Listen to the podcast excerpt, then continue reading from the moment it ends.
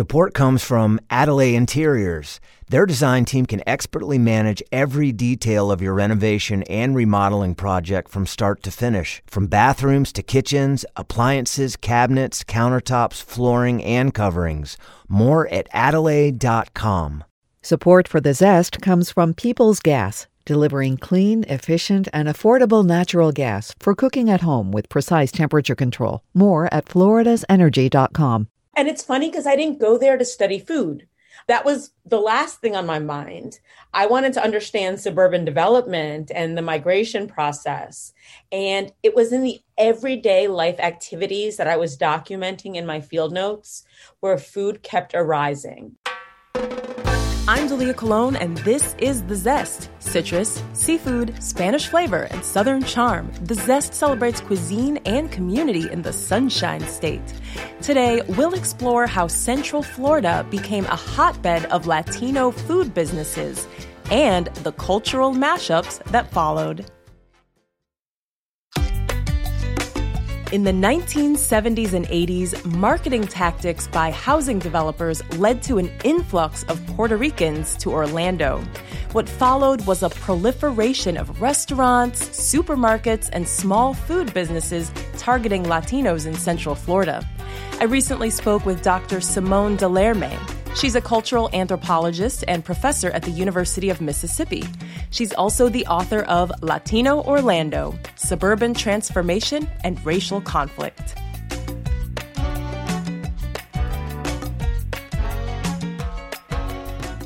At the time, I was actually living in East Harlem, completing my PhD at Rutgers University.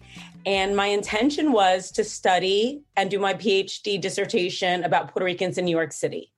I lived in that community, my family's from that community and there was a lot of change going on in what they called Spanish Harlem. And Puerto Ricans were leaving in large numbers. There was urban revitalization going on. And I started looking at the numbers, just US Census data, things that were being published. And I realized Puerto Ricans were going south and they were going to Orlando. So I followed the migration south and decided I would do my field work in Orlando.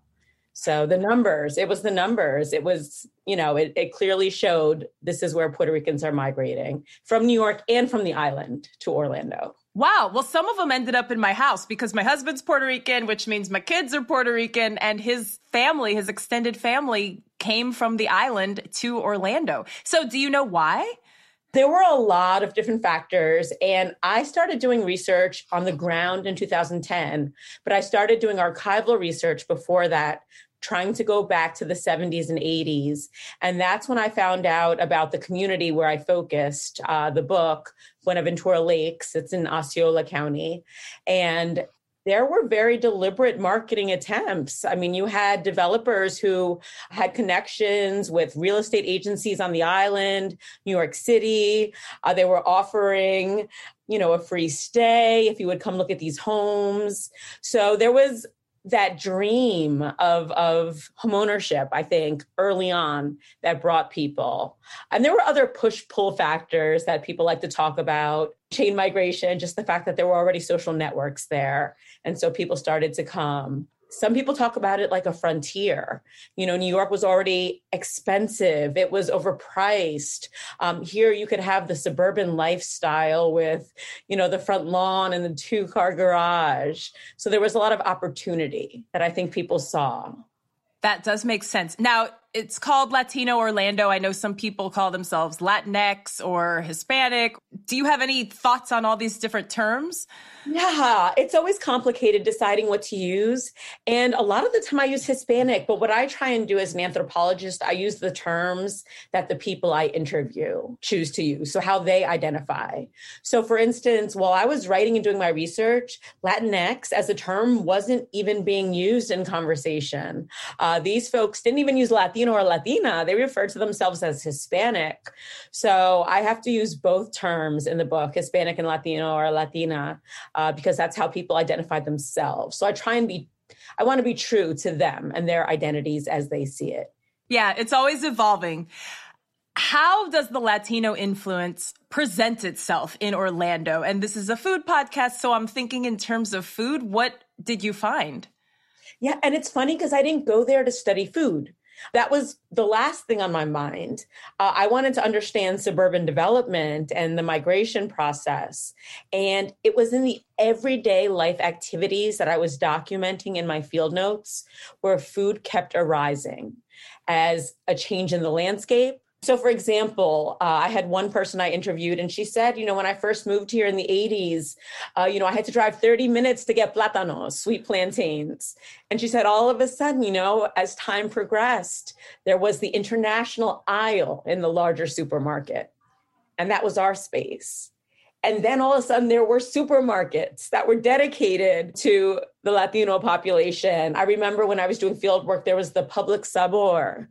So it was, you know, part of the Publix chain, but they would have several brands, for example, uh, from Latin America, not just one brand. The entire supermarket catered to the population. Wait, so Publix has these like secret Latino targeted supermarkets. I guess I'm not. I don't think they're in exist. I don't know that it's still there. There was one at Buenaventura Lakes in that suburban community, and it was called Publix Sabor. Um, I talk about it in my in my book because I had uh, people I, I spoke with informally that had spoken about the presence of this supermarket. It had replaced, I think, an Albertsons or another supermarket that was there.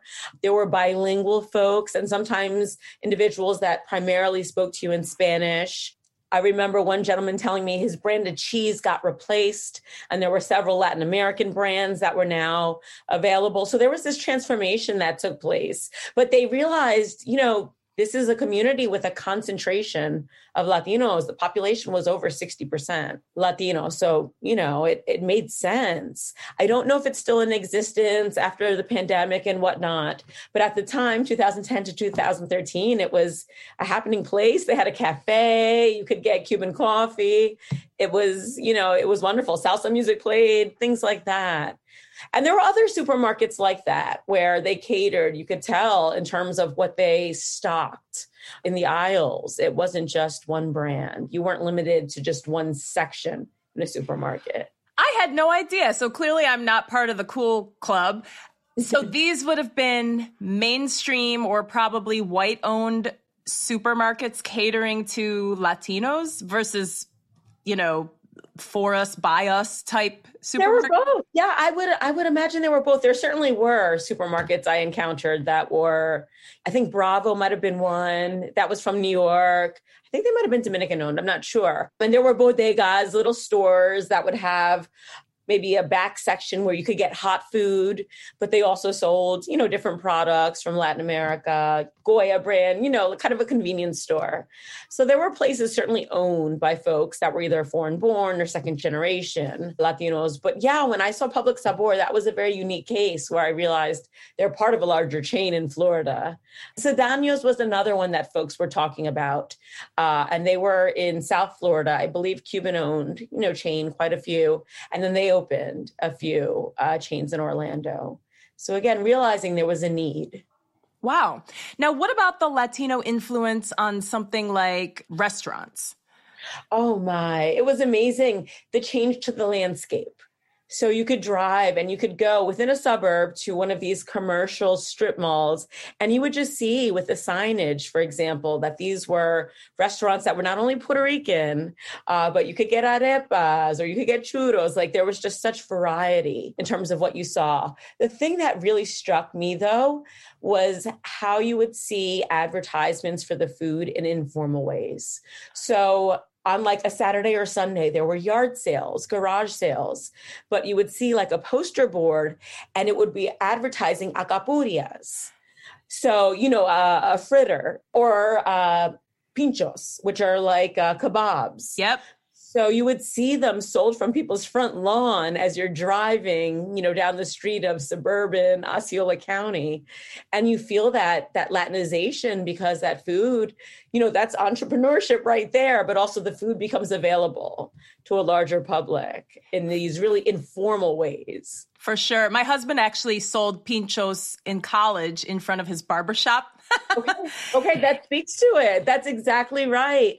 And if you start seeing that in mass, where you're, you know, I remember seeing just parking lots, you know, where people are grilling and, and selling pinchos. You see enough of them, you start to feel the Latinization and and that influence on the landscape and on the foodways for sure. I think that is that is so fun. Okay, so Southern foodways, I think of, you know, maybe fried chicken or mac and cheese or I don't know, coleslaw, sweet tea, the things that people think of as Southern food, right. Bar- barbecue.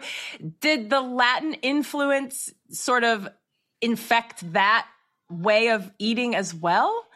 I guess when I was in Orlando, when I was in Buenaventura Lakes, Osceola County, I didn't see the same foods that I see in Mississippi, where I live now, where now it's very much you have soul food, you have your barbecue, that's very dominant. But you know what? Some folks will say you go down a commercial strip and there's just as many Mexican restaurants as there are barbecue joints.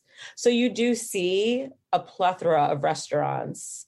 Down here, you know, Memphis, Tennessee, Mississippi, I see a lot more Mexican restaurants because that's the population that's here in terms of the numbers. Um, Orlando, same thing. You would see a lot of restaurants concentrated, but I wouldn't see, at least in the areas that were concentrated with Puerto Ricans, as much influence of, say, soul food or what you think of as your your Southern comfort foods. Okay. But that's it, not to say the second and third generation has not been influenced, because there's a difference there. There's generational differences. That's a very good point. And I know there are even like um, halal taco fusion spots in oh, yeah. Orlando, and that's a, that's a really good point about um, the younger generations. I did want to ask you how the influence presents itself differently in different parts of the South. You sort of touched on that. Does the influence go both ways? Have you seen Southern culture influence the Latino culture? Obviously, we're making generalizations, but have you noticed that as well? Yeah, I mean, I see it in Mississippi where I go to restaurants, and it's not that the food is, you know, people talk about authenticity, and and that's so vague. What is really authentic? But I can see, I mean, just in the option of say burritos or tacos, you can get barbecue in it. Um, sometimes it's crawfish. So there's been what we call cultural hybridization in anthropology, where you know they've taken some of the tastes of local folks and adapted to those tastes. So you have these fusions that are really exciting and eclectic. So, yes, there's definitely been influence both ways. I'm seeing it a lot in Mexican restaurants in particular, and, and fusion and the blending of ingredients, local ingredients being used and flavors um, by folks. But still, you know, it's it's tacos or it's tortas but again, what you're getting as the meat is not your traditional carnitas or al pastor. They they have a new take on it. All kinds of fusion. I'm saying take. Support for the Zest podcast comes from Seitenbacher brand natural foods like muesli cereals, oils, oatmeal, energy bars, gluten-free fruit gummies for the kids, organic coffee, and more. Available in supermarkets, health food stores, or online at Seitenbacher.com. Place. That is so fun. I think that's very exciting.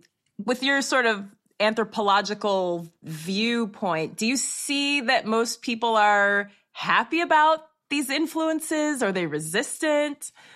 Um, it depends. I remember in Orlando, I feel like folks were a little bit more hesitant only because the demographic change was so dramatic where folks went from being the majority in a community that was predominantly white to becoming the minority.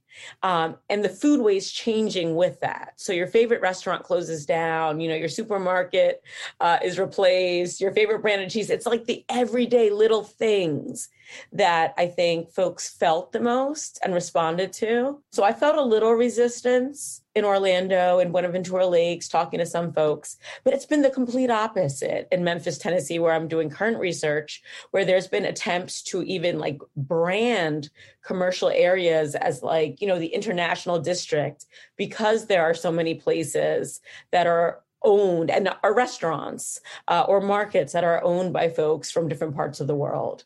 So it's this fusion taking place in terms of availability. And I'm thinking food from Colombia, food from Mexico, it's just an array of places. And again, that's been embraced.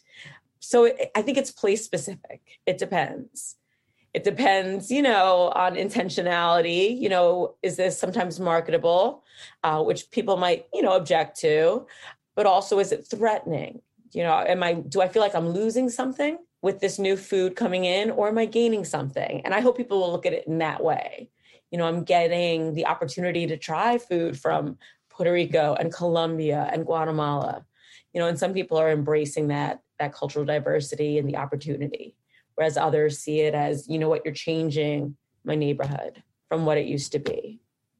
What are your thoughts on the international district or the international aisle of the supermarket? You know, I'm African American. I have to buy my shampoo in the ethnic aisle, which I resent because to me it's not ethnic, it's just my normal hair. So right. so do you have do you have any personal opinion on those types of labels? It's so hard because I'm appreciative that they exist because otherwise I wouldn't be able to get my food. And I feel it in Mississippi. I mean, I go to Walmart, I go to Kroger, those are the supermarkets here, and they do have that little section. And that's where I go to get my Goya rice and my Goya beans, and everything is right there together in the same space. So I can see where it makes sense from making things easy for shoppers. You find everything you want in one space and place. I think it also speaks to we're not a large enough population just yet, or at least folks are not as interested in trying these foods where you know it can go next to my goya tomato paste can go next to the ragu tomato sauce. So you know it's not there yet. It's still going into a particular aisle in a section. So again i it doesn't make me feel a certain kind of way. I just i'm appreciative of having it because i've lived in places where i can't get it at all and I have to order or have my family ship me, you know, my adobo and the things I want. So over time, you know, especially again, thinking Mississippi, certain parts, yeah, when they have an international aisle, it shows me a little bit of progress compared to what, you know, it was before where you just folks from, for instance, the college town I work in talk about having to drive the hour plus to Memphis to get the ingredients they need. So again, if a supermarket's open to having an international aisle, it, it's a start in certain towns. Again, small rural spaces, and that's probably how it started. You know, in places like Osceola County, Buenaventura Lakes, or maybe it was specialty stores you had to go to. But all of a sudden, the population grows, and you know what?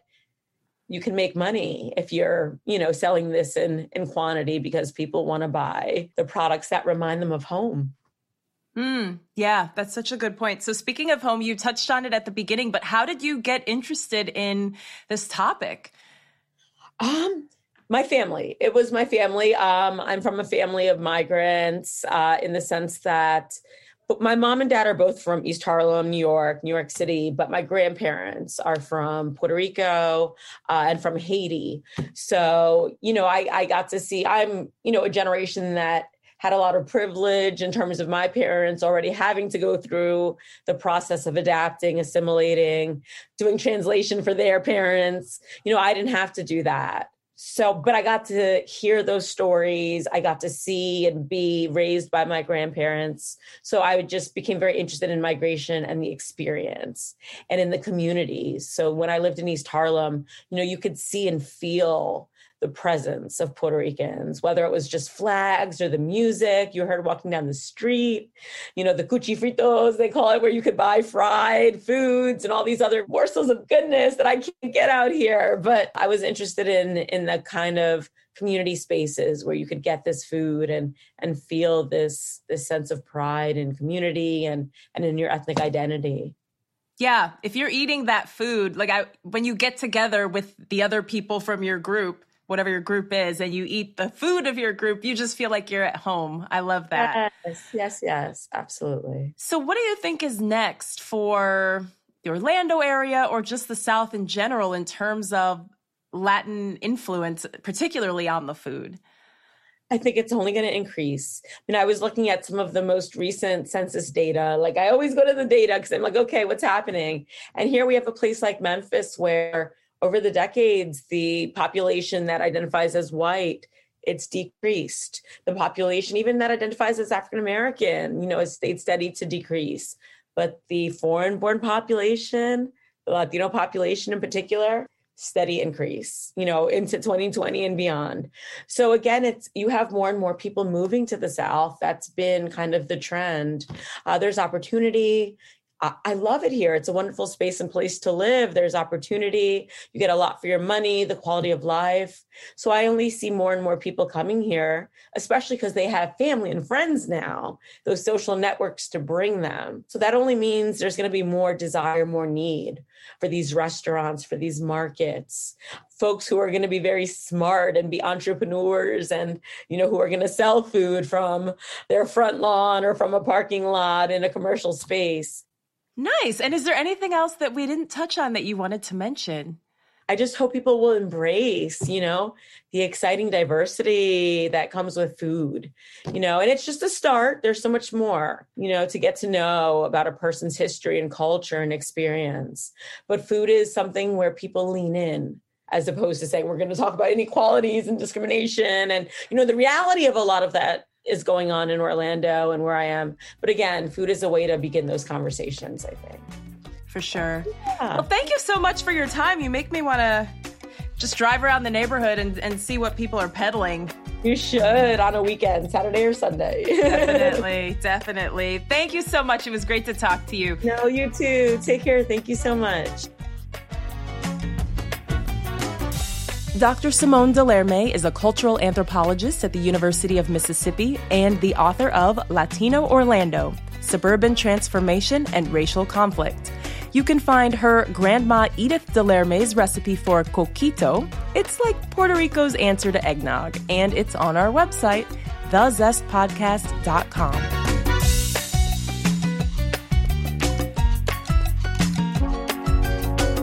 I'm Dalia Colon. I produce The Zest with Andrew Lucas. We get help from Chandler Balcom, Hannah Abdel Majid, John Vargas, and Mark Hayes. The Zest is a production of WUSF Public Media, copyright 2022.